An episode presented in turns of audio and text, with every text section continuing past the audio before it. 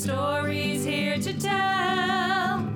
Feed the fire, merry meet, dare to more than dabble. All are welcome at our hearth for a little bonfire babble. Bonfire babble. Hey, welcome to the bonfire. Exploring Magic with Two Modern Witches. I'm Corey. And I'm Detta. And we have a very exciting guest for you today. Look, it's Koshka. Oh, no, you mean me. we have the lovely Deb Blake in the studio with pretty much the prettiest cat I've ever seen. Oh, uh, so fluffy little black monster named Koshka, who I want to reach through the screen and pet. yeah, well, he was he was feel he was not feeling it. He was like, no, no live photography yet. And I'm done.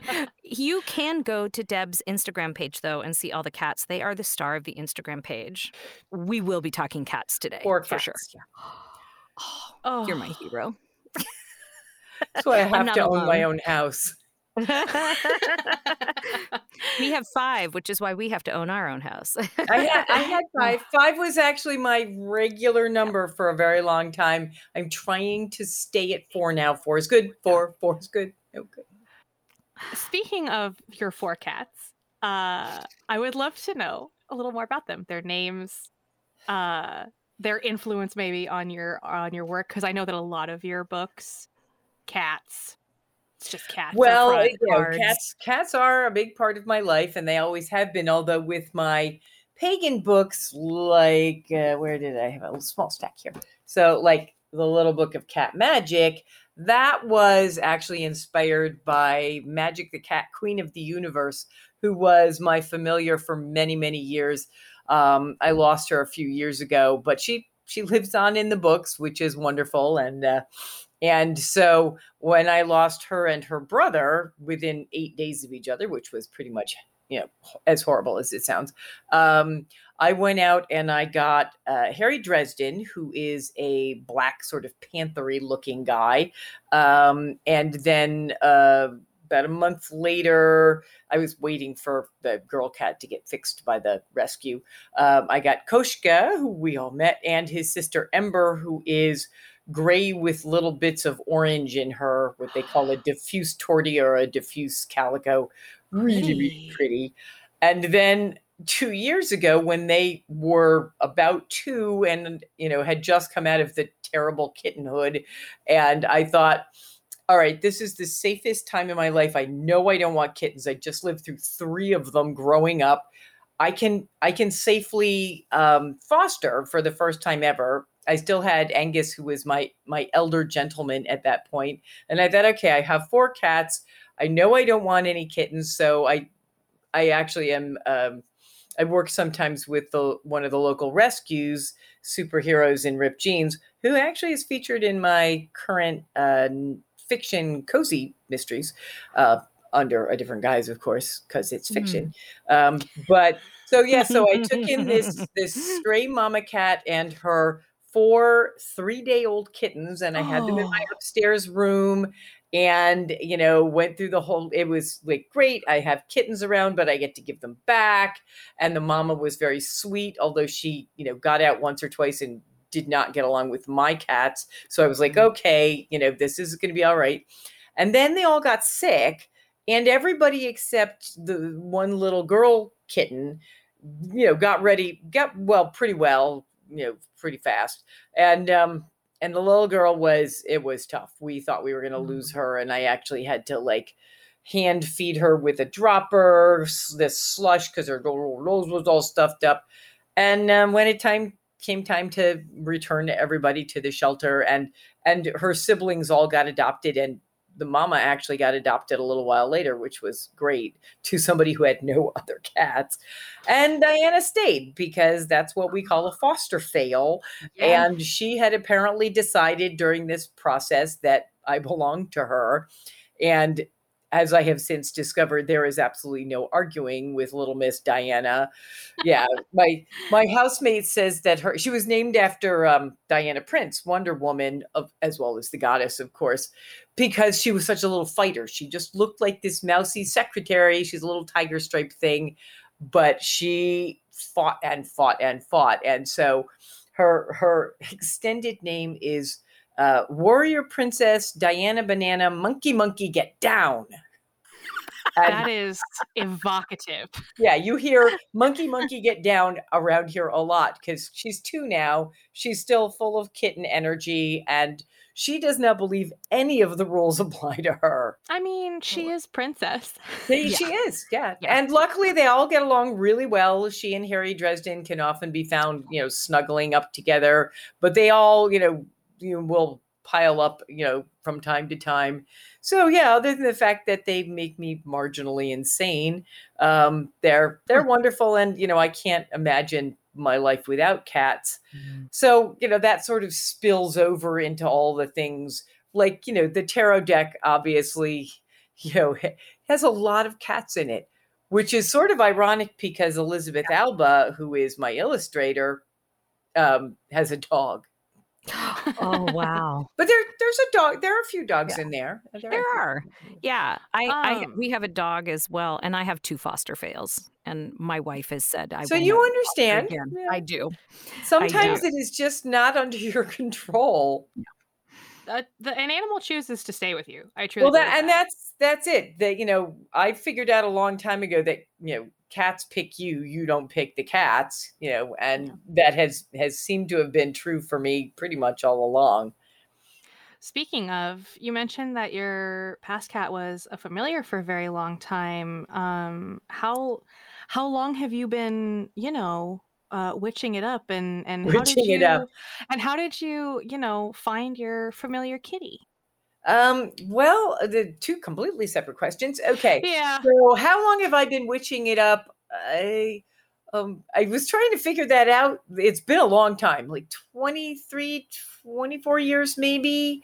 Um i'm 61 now and i came to it in my like middle to late 30s i you know i uh, was invited to uh you know a, a friend's house numerous times to you know come you know hang out with this group she had.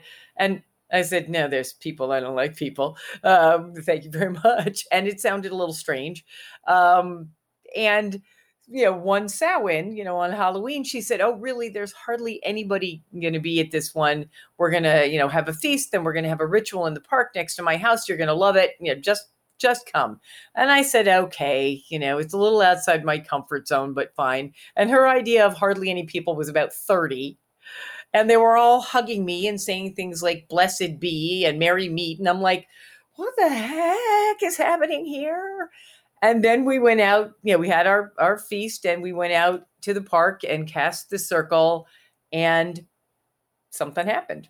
You know it was you know i had been searching pretty much for my whole life for the right path. I was i was born jewish. I mean i'm still jewish. If you're jewish you're jewish. Um uh, and you know, I love the history and the culture, the religion with its stern father figure, and you know, sort of like women sit over there and the men sit over there. That didn't do that much for me. Um, and you know, I went to the Unitarian Church for a little while during my very brief marriage, um, and I liked that too. But it didn't. It didn't resonate. You know, it was a little too Christian still for me, and and also more activist and less spiritual, which is fine if that's what you want, but it wasn't what I was looking for. And I studied Buddhism for a number of years and Taoism, and that was part of the, the puzzle piece. And then that night, I reached out and somebody reached back. And there they were, you know, the god and goddess saying, Well, you know, took you long enough. Uh, and, and, you know, I realized not that I became a witch at that point, but that there was a name for the thing I had been my whole life. You know, I've always loved nature, you know, and I always, you know, was, you know, psychic and, you know, a little weird, you know, off the off the commonly tread path. And I realized that, you know, it wasn't that I was looking for something, it was that I didn't know that it existed already and once I found it, well, you know, the rest is history. um, That's an amazing origin story. I love that very much. I also love that it was like a Samhain party, and I totally relate to there are people there, and I don't want to be where the people are. Well, it's, it here's the irony of the whole thing. I am essentially a fairly solitary person. I have a housemate now. She moved in during the pandemic. Luckily, she's a witch, so that worked out okay. But and she's one of my artists. She was my cat sitter. That's you know she she she was already you know part of the gang. But I lived alone for many years. Um, you know, I, I have lots of wonderful friends, but if you look at what I do with my life, I write, which is a solitary thing. I make jewelry. I, you know, read a lot. You know, most of my activities are primarily solitary. And yet it turns out I'm a group witch. Oh, Nobody wow. was more surprised to find this out than me. I I mean I do solitary work cuz you know pretty much every witch does solitary work but for me I get a lot of joy out of being with my group sometimes going to bigger rituals with other groups and you know it has to be the right mesh of people which often sure. it isn't but um yeah apparently for me witchcraft is the one place where I actually like people go figure that and that and writer writers conferences. I you know writers and witches. Those are my people, and if I'm with them, I'm pretty happy. Um, that actually is just the most beautiful segue I've ever heard in my entire life. Um, what you've sort of described like your practice is more group, which is great, but you do solitary things. What oh, kind yeah, of absolutely. advice would you have for like new witches who are trying to decide like what what to explore and reach out for? Um because your new book the the um eclectic witches book of shadows um i imagine will have some i can't wait to get it. I i imagine hard, first hardcover. I'm so excited i and love a hardcover you see how beautiful this thing is it's got oh. illustrations it's got blank spaces where you can write down your own experiences this this book has made me so happy and the illustrator, Mickie Mueller, um, is just lovely. You know, she was wonderful to work with.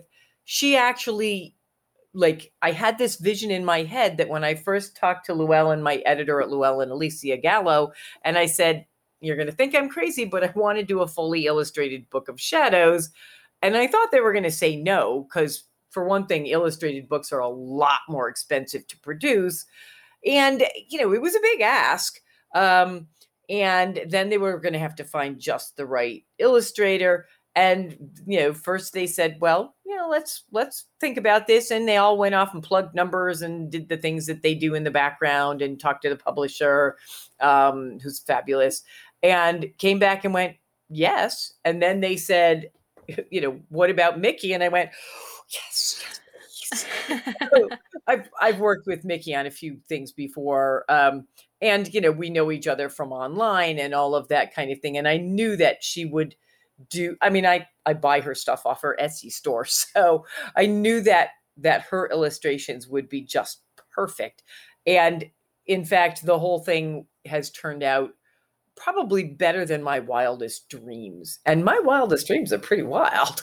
you know, it's so so yeah, that that really this is a good place to start really because there is a lot of very basic stuff um, one of the reasons i wanted to write this book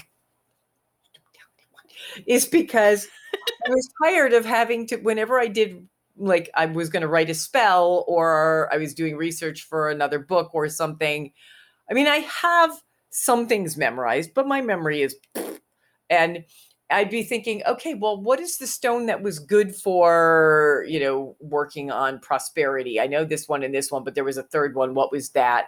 And I'd have to go searching through my own books and other people's books, you know, all of Scott Cunningham's everything.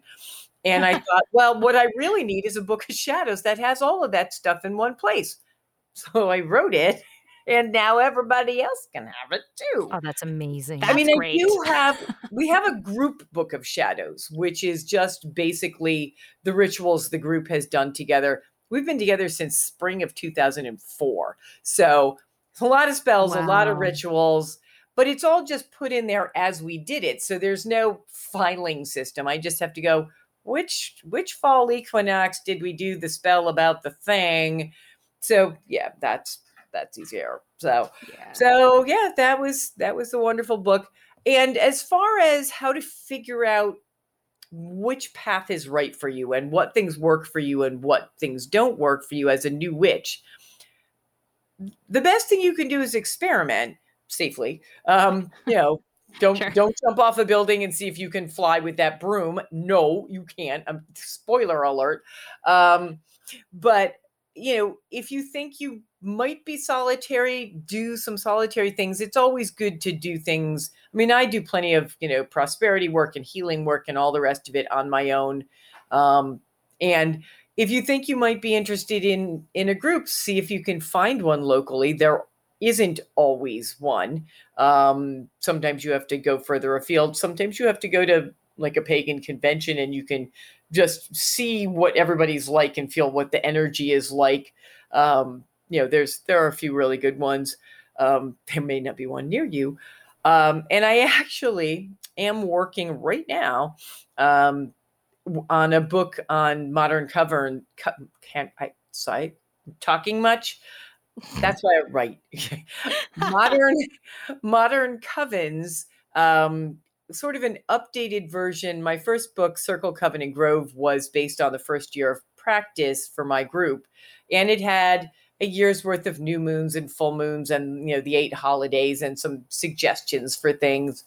And it occurred to me that since 2004, when I started my practice, and 2005 when I wrote the book, and 2007 when it came out, my practice has changed a lot, and how my group works has changed some, and how witches in general are practicing together has changed a lot. It's a, you know, there are a lot of Wiccan groups out there still, and that's great, but there are a lot of eclectic witches, and there are a lot of people who are sort of making it up as they go along. And so I wanted to do something a little bit more inclusive. Um, but that's, you know, all of those things, you know, if you want to explore Wicca, first of all, there's a ton of books. Um, some of them are pretty old at this point, but you know, the stuff that's in them is still is still viable. My old books are still good. Read those. Um, and you know, that is my first piece of advice is is do your research. You know, read books. If if you yeah, well, that's exactly. You know, uh, I I'm a librarian's daughter. That's always going to be my advice. Read Yeah, we we uh we talk about that a lot on the podcast. yeah. yeah no books books are books are my happy place i mean that's why i write them that's why i read them and i do i mean i read books by people besides me both fiction and nonfiction yeah i spend a lot of time rereading my books. When you write a book you got to reread it like 27 times. It gets very old. But yeah i think do your research and you can find people online. If if you happen to live in the bible belt and you can't find anybody to talk to I get emails all the time from you know my readers who say, you know, I, I'd like to ask you a question. I don't I don't know who else to ask, and and I'm like, okay, you know, shoot.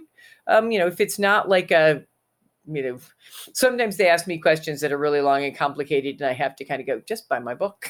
Um, but, if it's, but if it's a short, simple question, I I will answer it. The only thing about online witches is you don't know who people are and you need to be careful. And actually, that's true of in real life witches too. Not all witches are created equal, not all groups are created equal. And what I suggest is listen to your gut. And if something feels wrong to you, run away. Uh, you know, don't don't second guess yourself. Don't say, "Oh, but this person said these are really great people."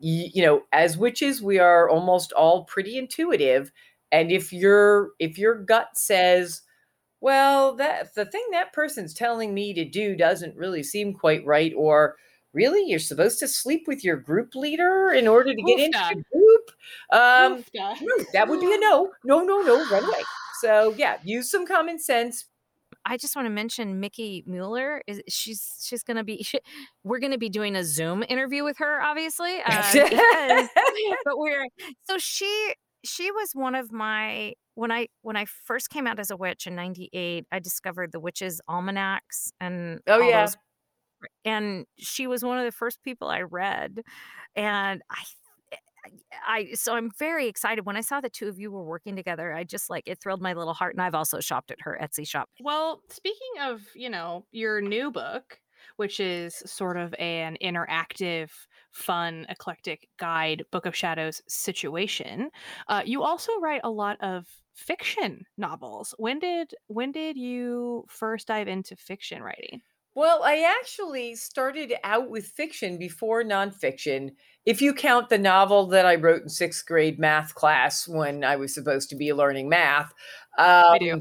So, I count it. I do count that. yeah, Yeah. um, and you know, I've always wanted to write fiction, and you know, I'd sort of you know send things out, and then they'd get rejected, and I'd run away and hide, and then I'd send things out, and I'd, yeah, and while I was in the process of going, oh, I'm never going to finish a book ever, I um, you know started my group and started practicing witchcraft, and the idea for my first book came to me in in one of those the gods are telling you to do this kind of ways. So I you know started the book, sent it to Llewellyn. They loved it, you know, said they wanted to buy it. And you know, I wrote that and and I finished it. And then I said to myself, well, you no longer have the excuse that you can't ever finish a book. So now I guess you better finish that novel. And so I went back to seriously working on the fiction at the time I wrote Circle Coven and Grove, I was not actually intending to have a nonfiction writing career. I thought, oh, I just wrote this one book. Now, mind you, the Eclectic Witches Book of Shadows is book number 13, 12 of which are from Llewellyn and one of which is from uh, St. Martin's Press. So, yeah, apparently, as usual, I was wrong. But but in the meanwhile, I thought, oh well, you know, I I guess I'll I'll write this novel, and so I wrote a novel based actually on a short story that had been published in a joint Llewellyn and BBI Media project. Actually, BBI Media, which puts puts out Witches and Pagans and Sage Woman, and at the time had I think a third magazine.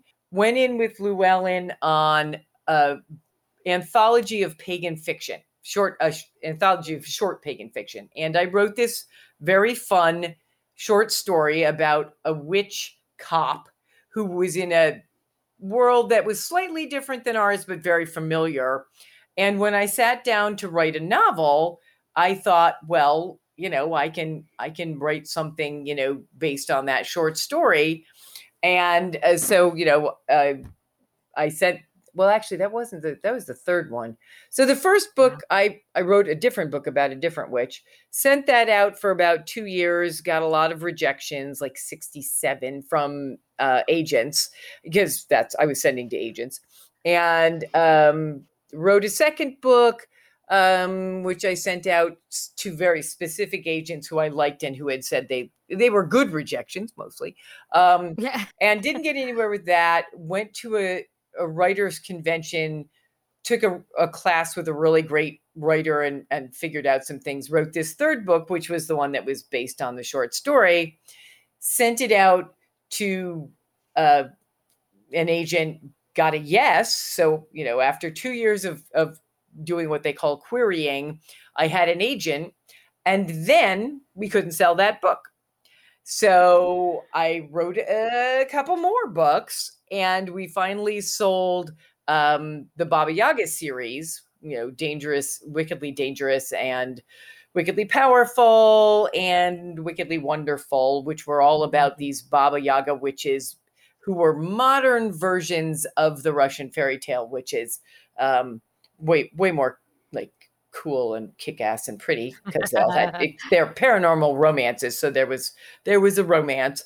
And and you know that was sort of the start of that. And i did a, berkley who's the people who published the baba yaga series did eventually actually pick up that book that i had gotten my agent with and they put that out as an ebook along with two others in that series so yeah it was uh it was a lot of fun writing about witches and then the market for books about witches sort of went away. The paranormal romance and urban fantasy um, was not a big thing.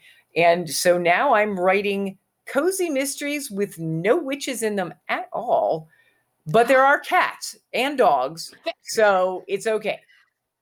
How in the okay? I still seek out. This is why I'm having such a hard time.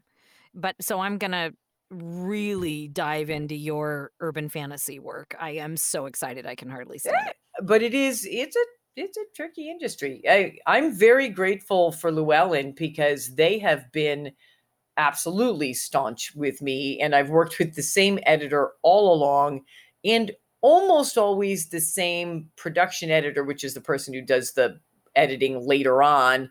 So, you know, I've got my gang and and they're fabulous and Llewellyn in general has been a real joy to work with.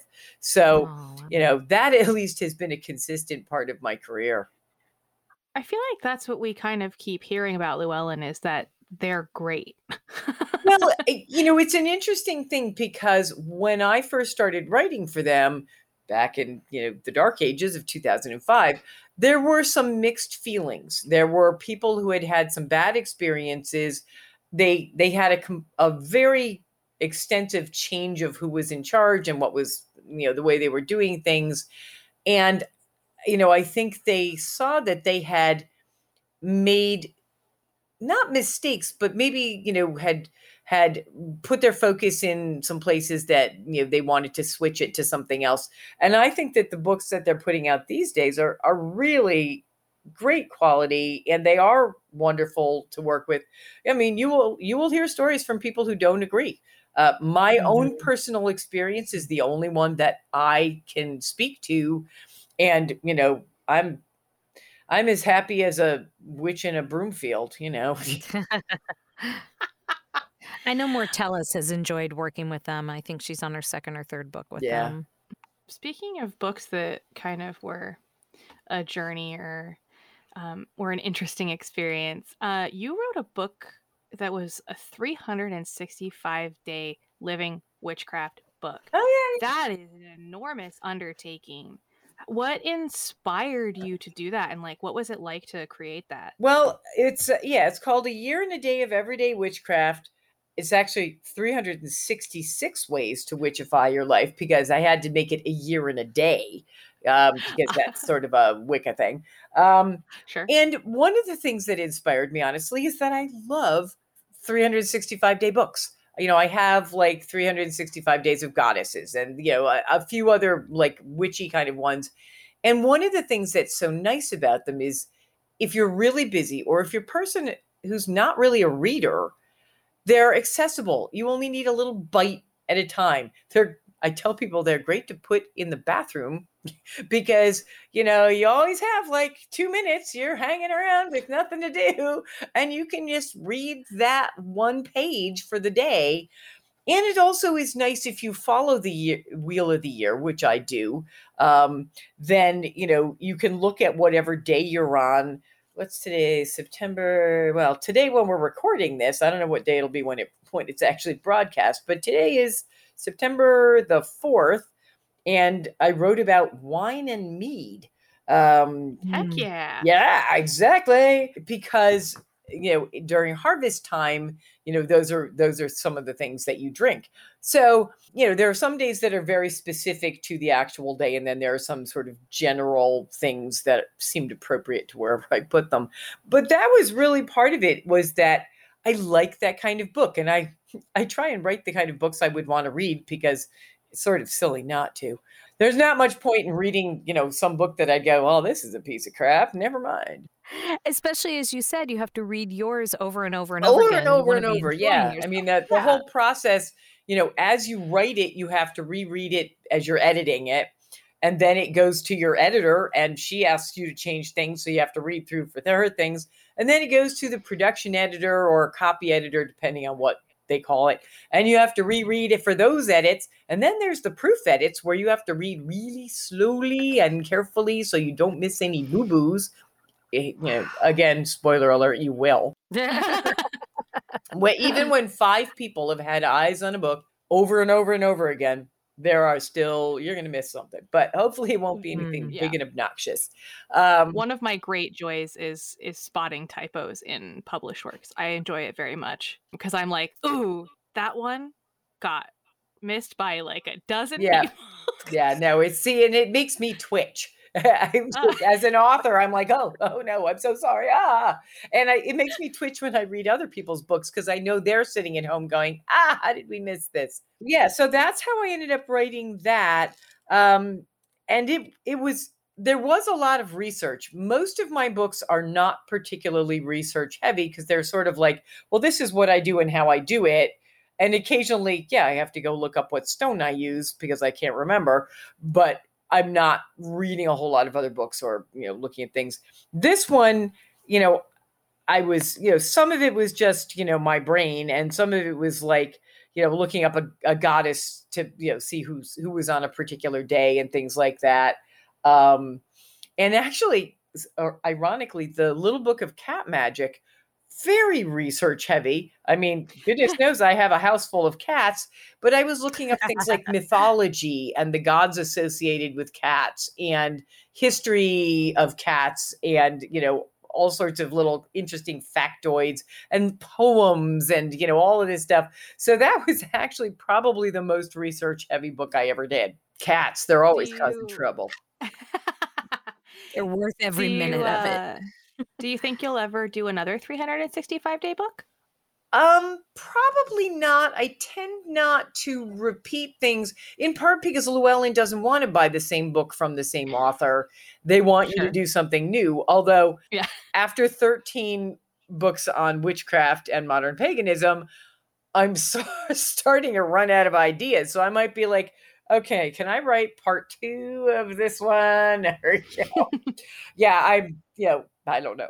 I I have that one and I and I do use it, but it's been a couple of years now and as a as a person who spends my money on books, Llewellyn, I would tell you that I would absolutely buy another one because although I forget some of them, some of them start to become familiar and I'm like, I want something new this day. Well, you know, feel feel free to start a write-in campaign for everybody. You know, you know, uh, you know, another year and a day of everyday witchcraft. I could do that. I, it actually would be fun to you know change things up a little bit.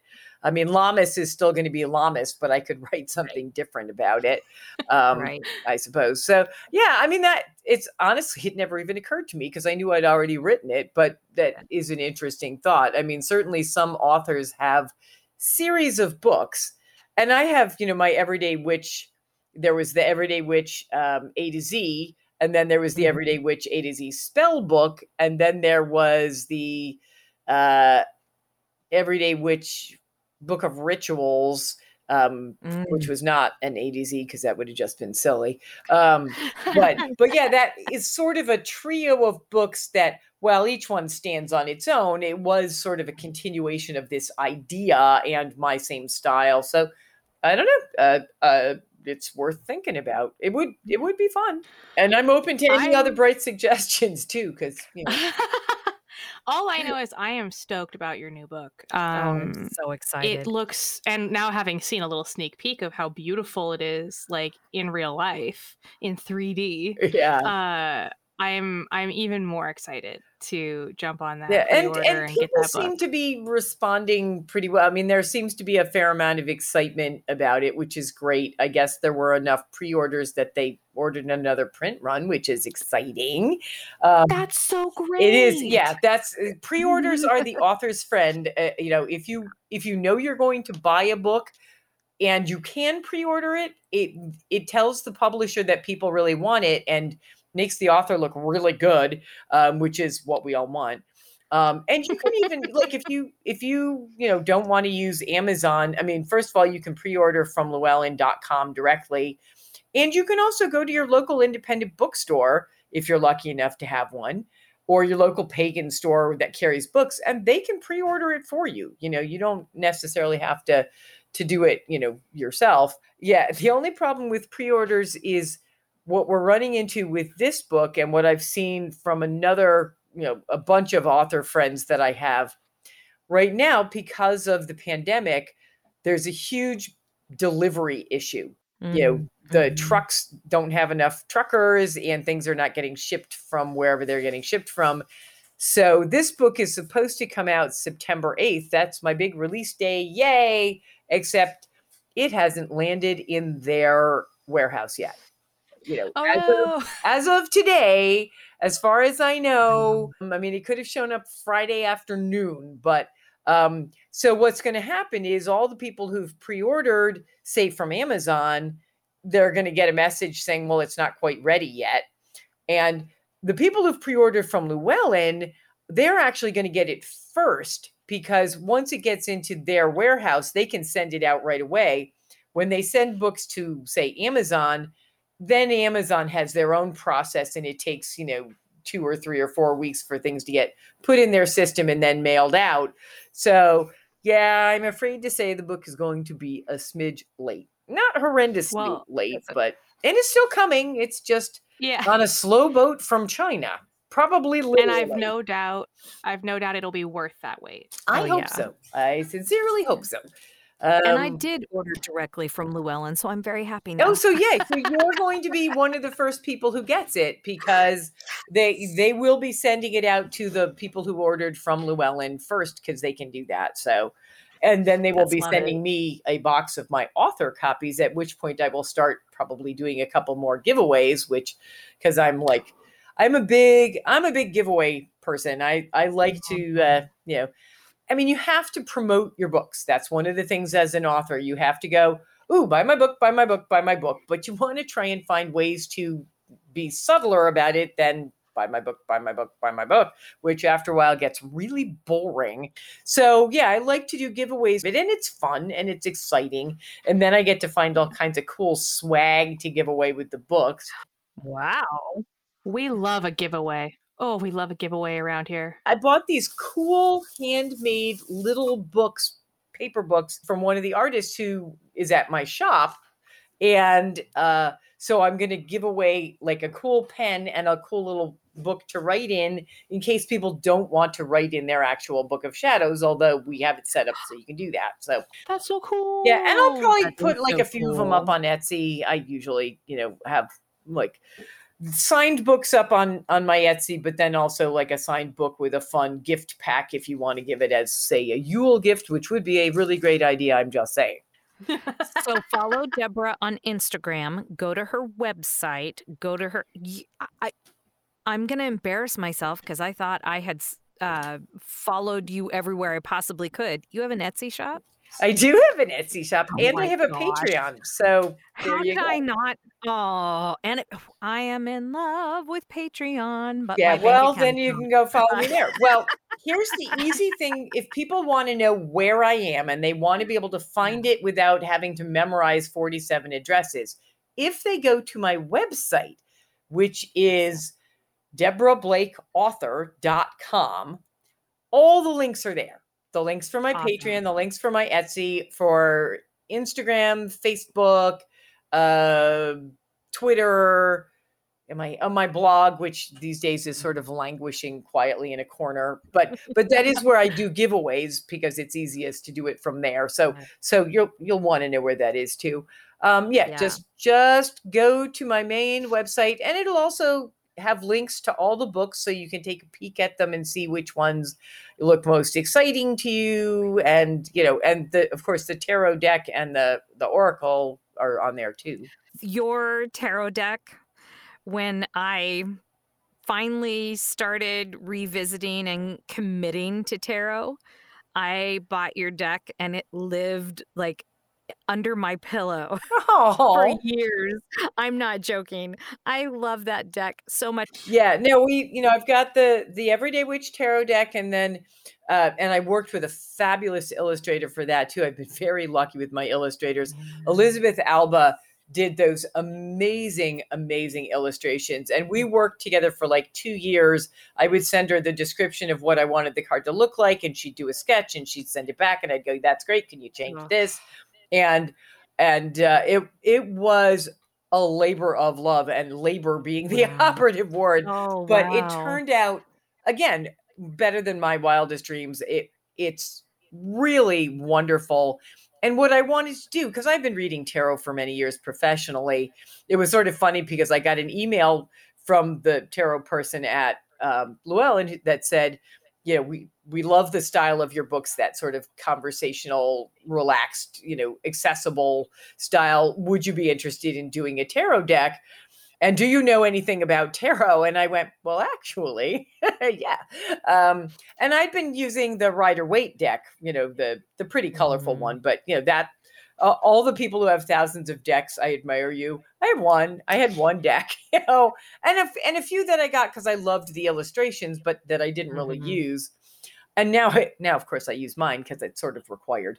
Um, but I wanted to make it a little bit more accessible because one of the women in my group kept trying to learn tarot, and the Rider Waite deck was just a little too archaic in its language and its pictures, and she just couldn't connect with it.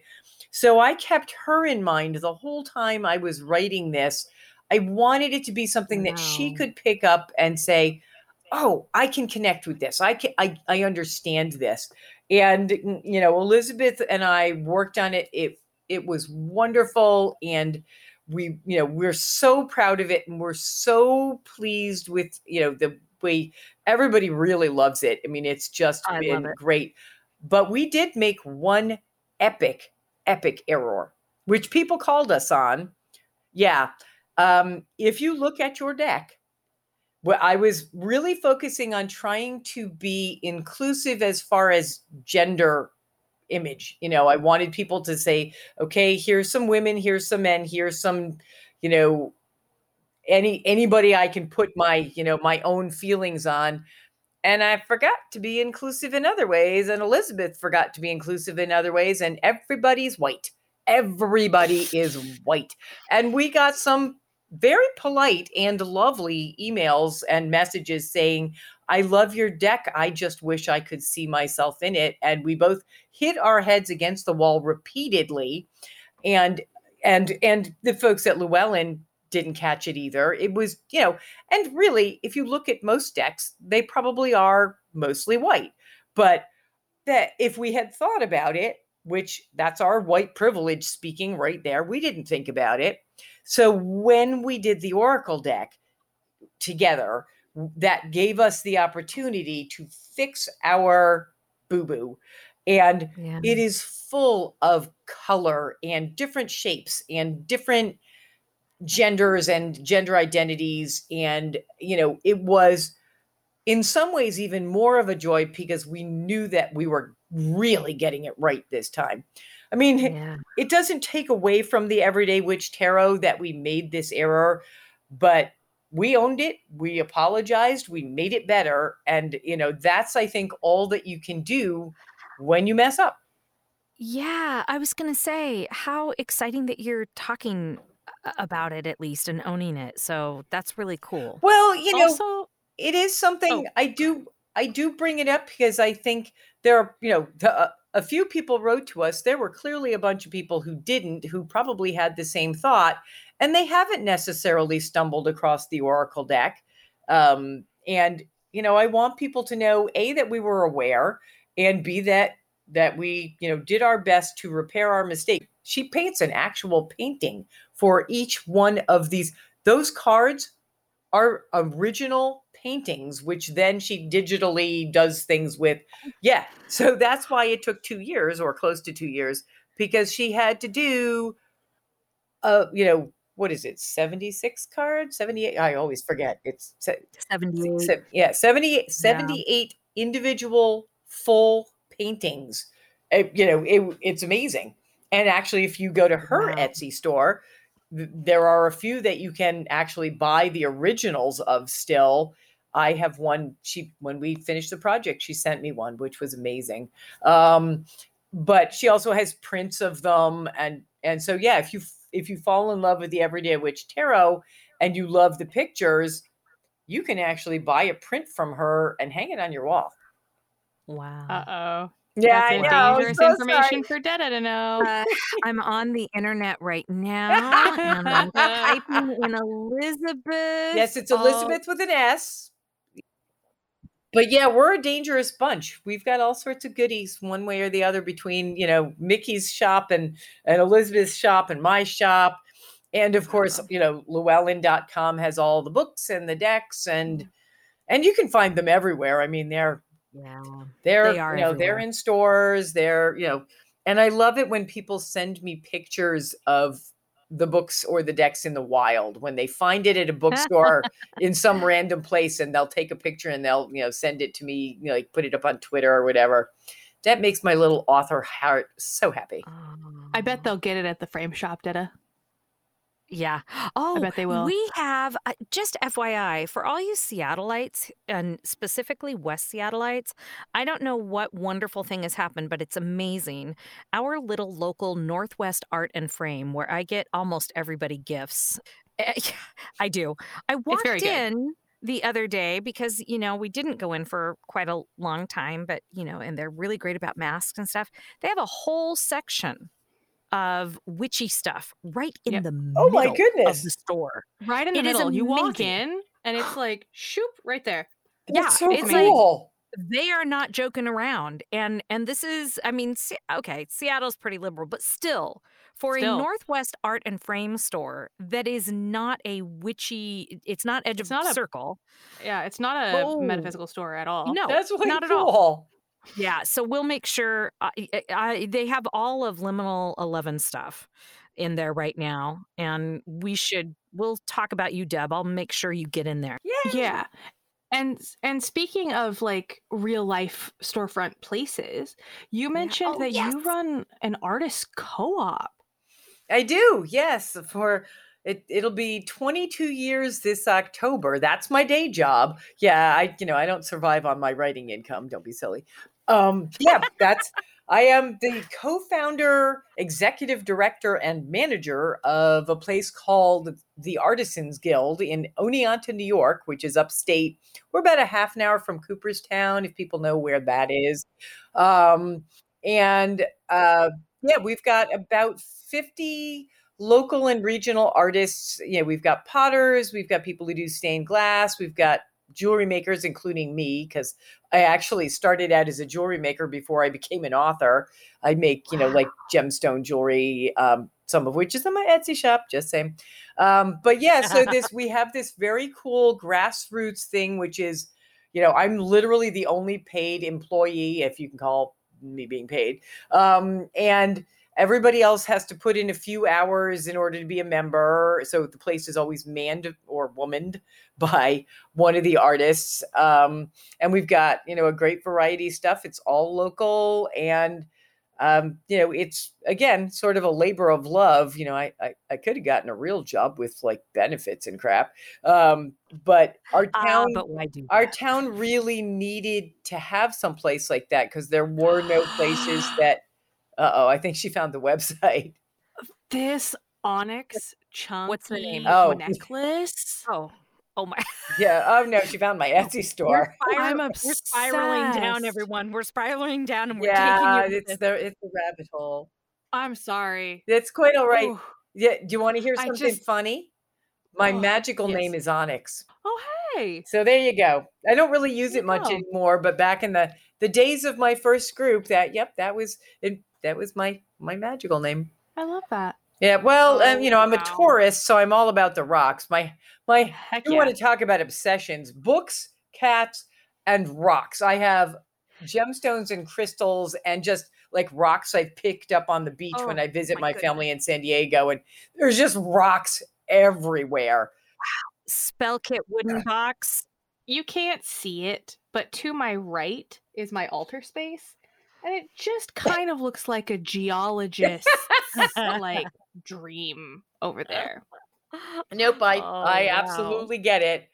Yeah, I keep telling Oh. myself that I don't need any more, and then, and Yeah. the worst thing is, I have friends. The a couple, the woman is actually coming to my group periodically now, and they just opened a gem store like a half an hour from my house, and uh, yeah, it's just like obscenely wonderful and nice. Um, it, it's they they also have an Etsy store, Sun, Moon, and Earth. Oh, Yep, they're Sun, Moon, and Earth, and they are also on Instagram and they're on Facebook and all that. But yeah, Sun, Moon, and Earth, Oh. and they have got the best. You know, they've got a really good feel for the stones. So you know, like when you buy things online, sometimes you're like, uh, I don't know if I'm, you know, you get it and you're like, oh, this is a nice piece of rock, but it's not. It doesn't do it for me. I literally can walk around that store for an hour and go, I need that one. I need that one. Oh no, I need that one. Yikes. Yeah. yeah, it's yeah, and, and and they are, you know, they do have like witchy things. They've got a bunch of books and decks and because they're they're local and they know me, they've got all of my signed books and decks and things. So Wow. But yeah, wow. if you if you went there, you would probably just, you know, bring a sleeping bag, move in and never leave. I'm just saying.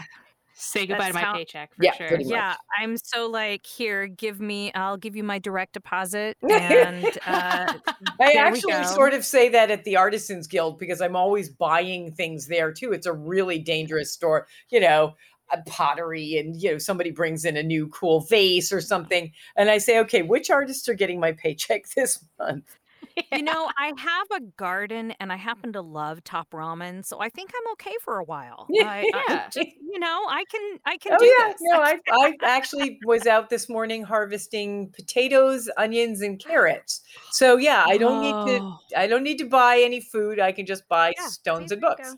Exactly. on the subject exactly. of on the subject of potatoes, onions, and carrots, tell me you're doing like a roast or like a veg- veggie roast. I don't know. You're I you know. actually do no, I I I am a former vegetarian who eats some meat.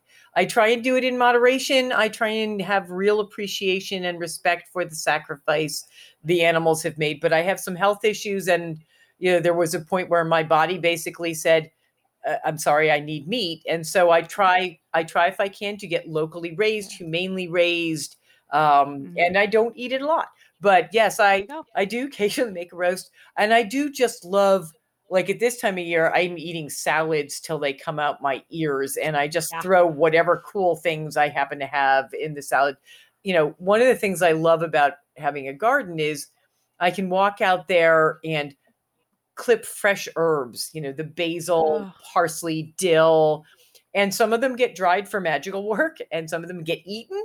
Some of them are used for medicinal things. I've got calendula growing out there. Um, but yeah, that's that's the thing that when everything dies back, I miss the fresh herbs the most. The ones from the grocery store are not are nice, but they're not the same as in my garden. So My herb garden is by necessity indoors, and I'm really hoping I can keep it thriving through the winter. Yeah.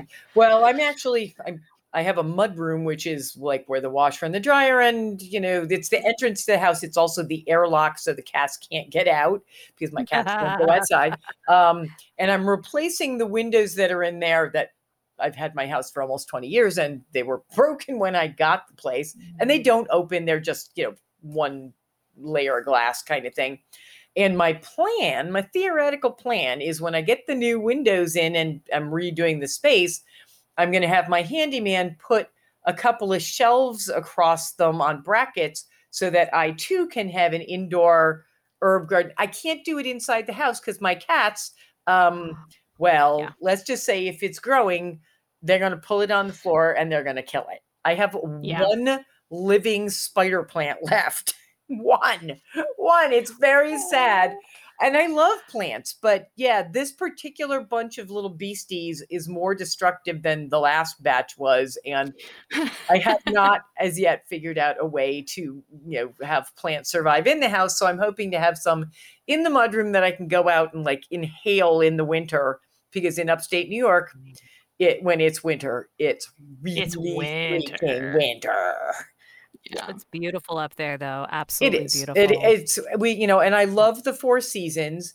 Well, except fall when it's ragweed season, and the summer when it's too hot, and the spring when I'm allergic to everything else. All right, so I mostly, I mostly love the seasons. yeah. I love Oh, aspects of the seasons. Sure. Yeah, you know, you'd think for a nature worshiping pagan that nature would be kinder back to me, but it is not. It is. Right? It is really quite rude to me. Allergy stuff just like picks indiscriminately. No, they just don't care. The allergies don't care. Yeah, no, allergies Yeah, don't don't care. care. They're they're an equal opportunity torturer. They And, totally and I can't take anything, so I just snuffle a lot. And and of mm. course, you know, during this particular time period, you cough and you snuffle, and people look at you very funny. I'm like, no, no, it's ragweed, I swear. I swear I'm not sick. Have you tried the honey can't. thing? I have, but I may local- not have tried it for long enough. The local, yeah, they do say that if you eat local honey, like a spoonful a day, my, my housemate said it took two years for it to work for her, and I'm like, that's a lot of honey. That I mean, although honey. we do have a local person who sells it at my store, so I can get it. But I, you know, I like I like my sweet in the form of dark chocolate, which is not like super super sweet, or ice cream possibly. But yeah, th- a spoonful of honey is very sweet, and I have not as yet been able to stick it for long enough to find out if it will really be effective. Uh, as a person who also can't take allergy medicine, I empathize entirely. Oh, I didn't know that. Oh, Corey, I'm so it's sorry. an itchy, itchy time to be alive. Um, yes. I mean, we could probably talk to you for the rest of the day, but you know, we want to honor your time and say a humongous thank you oh, for sharing your time with us and being so fun and open and just like rad to talk to. Oh, well. Um, I try.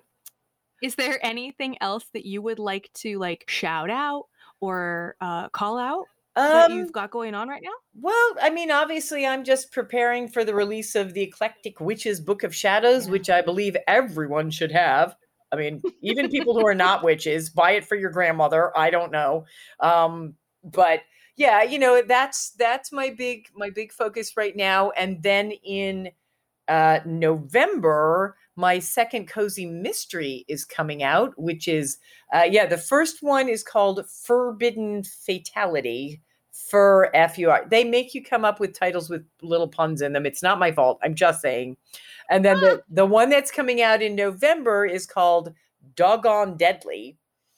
Uh, so so yes, people should run out and check out that series. I I think they'll like it. There's there's a little humor in it because there's a little humor in everything I write. You can tell from the way I talk that I'm Yeah. I I believe that a good sense of humor is you know an the, a survival tool. Frankly, that For that chocolate and a glass of wine and some cats. That's pretty much my whole plan right there in a nutshell. I love that. That's a good That's a plan, and I, I want to plan. indulge in that plan this evening. I might have to.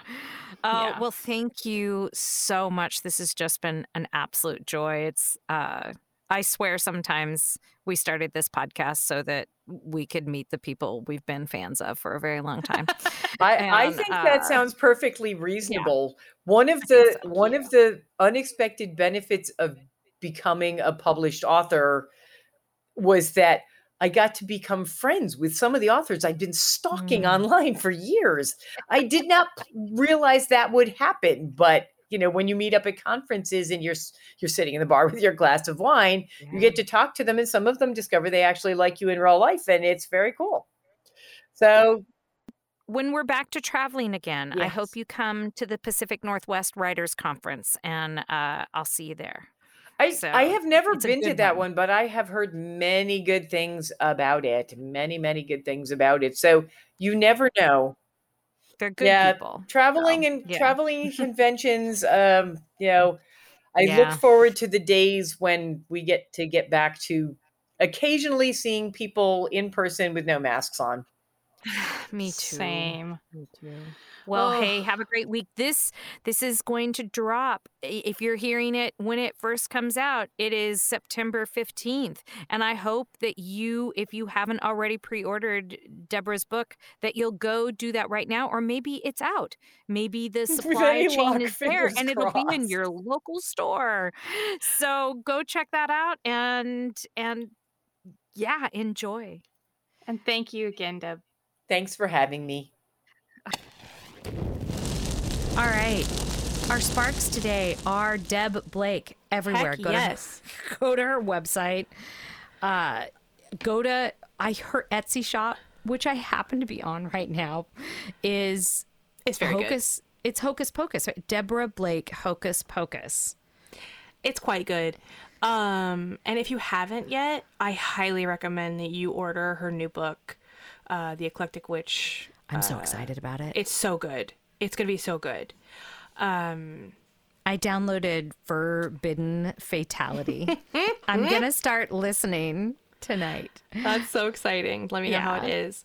Yeah. Um, yeah, we just want to, you know, shout out, sing the praises of uh, Deb's website has links, like she said, to everything down Yeah. the right hand side. So please go check that out. She has so many books. Everyday Witch it, it comes as a complete set on her Etsy shop, and I want to encourage the Etsy shop because it's not Amazon. Not yeah yeah. Um, Wit, Everyday Witch A to Z, Everyday Witch A to Z spell book, Everyday Witch book of rituals, uh, and then her Baba Yaga Baba Yaga series. Those titles and and you can get a signed set are wickedly dangerous, wickedly wonderful, and wickedly powerful. Heck yes. Yeah. Uh, I'm super interested in that series. Um, I I, think too. the Baba Yaga is very, very fascinating to me. And just to tell you a couple more of her books Veiled Magic, Veiled Menace, Veiled Enchantments, Dangerously Charming, Dangerously Divine, Dangerously Fierce, Dangerously Divine, again, Driven. Sorry, um, my dyslexia there. It happens. Yeah. There so many. And her nonfiction, Circle, Coven Grove, Everyday Witch, A to Z, I already mentioned. The Goddess is in the Details. Really great book. Uh, I have that one. Witchcraft on a Shoestring. For those of us who have been and maybe again, who know, and for Yeah. those of you who are right now, witches on a shoestring, witchcraft on a shoestring. The Witch's Broom, Midsummer, A Year and a Day of Everyday Witchcraft, which I already talked about. We talked about during the episode. Everyday Witch Tarot Mini, The Everyday Witch Oracle, and of course her tarot, which she talked about as well. And I loved how honest she was about that. It is Yeah. pretty white. Yeah, and I'm glad that they addressed that. Um, I am too. That's important. We move, we grow, So Uh, that's one of the beautiful things about tarot now is that it's it's becoming uh, an outlet for artists to express what they want seen and Yeah. how they want to be seen in media, and I think that's really great. And so much more inclusive. Yeah, Yeah, I'm so excited for Shan- what Shanique was into for her deck to be done. It's gonna be I'm just so excited. it's gonna But be real good. there are a lot of decks out there, yeah, that that are inclusive and doing that. And I'm excited to check out the Oracle because I don't have it, and I I have spent my book budget for the month of September, I but it's going on my list for October. Only the fifth. It's only the fifth when she's done that. I know, I know, Yeah. but there were so many good books, and I am putting myself on a budget, or I would, my credit cards would just be, you know, charged up. And I have I'm a similar trying not to problem. do that. I have Yeah, A similar problem. I get you. yeah. So that's it for That's our sparks today. It's all about Deb. It's all about Deb. Oh, and I just want to say a shout out to my friend. You know who you are, who uh-huh. got us in touch with Deb in the first place. I'm not going to say your name because I haven't asked you if I can, but you're a rad human being. You're one of my favorite human beings, and we can never thank you enough for being so cool. Thank you, Corey's friend. we love you. all. We love you. Uh, but that's it for us. So until next time, be well, Harm none. and don't forget. You are magic. We're doing terrific. Hey, everybody. Thank you so much for listening. And we'd like to ask you to rate and review us on Apple Podcast. And to press the little plus sign on Spotify to add us to your episodes. You can also find us on iHeartRadio and just about anywhere where you listen to podcasts. But if you want to reach out and talk to us, you can email us at bonfirebabblepodcast at gmail.com. That's where you can sign up for the newsletter or just ask us questions and hang out. You can catch us on Twitter at Bonfire Babble or on Facebook at Bonfire Babble Podcast or on Instagram. At Bonfire Babble Podcast, which is where we spend most of our time. Yes. We are also, hooray, on TikTok now at Bonfire Babble Podcast. Thank you, Corey. Woohoo! Uh, it's a little baby page right now, but we are recording things and putting them up. And our website will also start to have a lot more information and that is bonfirebabble.com. You can also reach out to us in a more tangible way. We have a P.O. Box now, which is P.O. Box 16341, Seattle, Washington 98116. We would like to acknowledge that we are on the traditional land of the first people of Seattle. The Duwamish people, past and present, and honor with gratitude the land itself and the Duwamish tribe. For more information, reach out to realrent.org.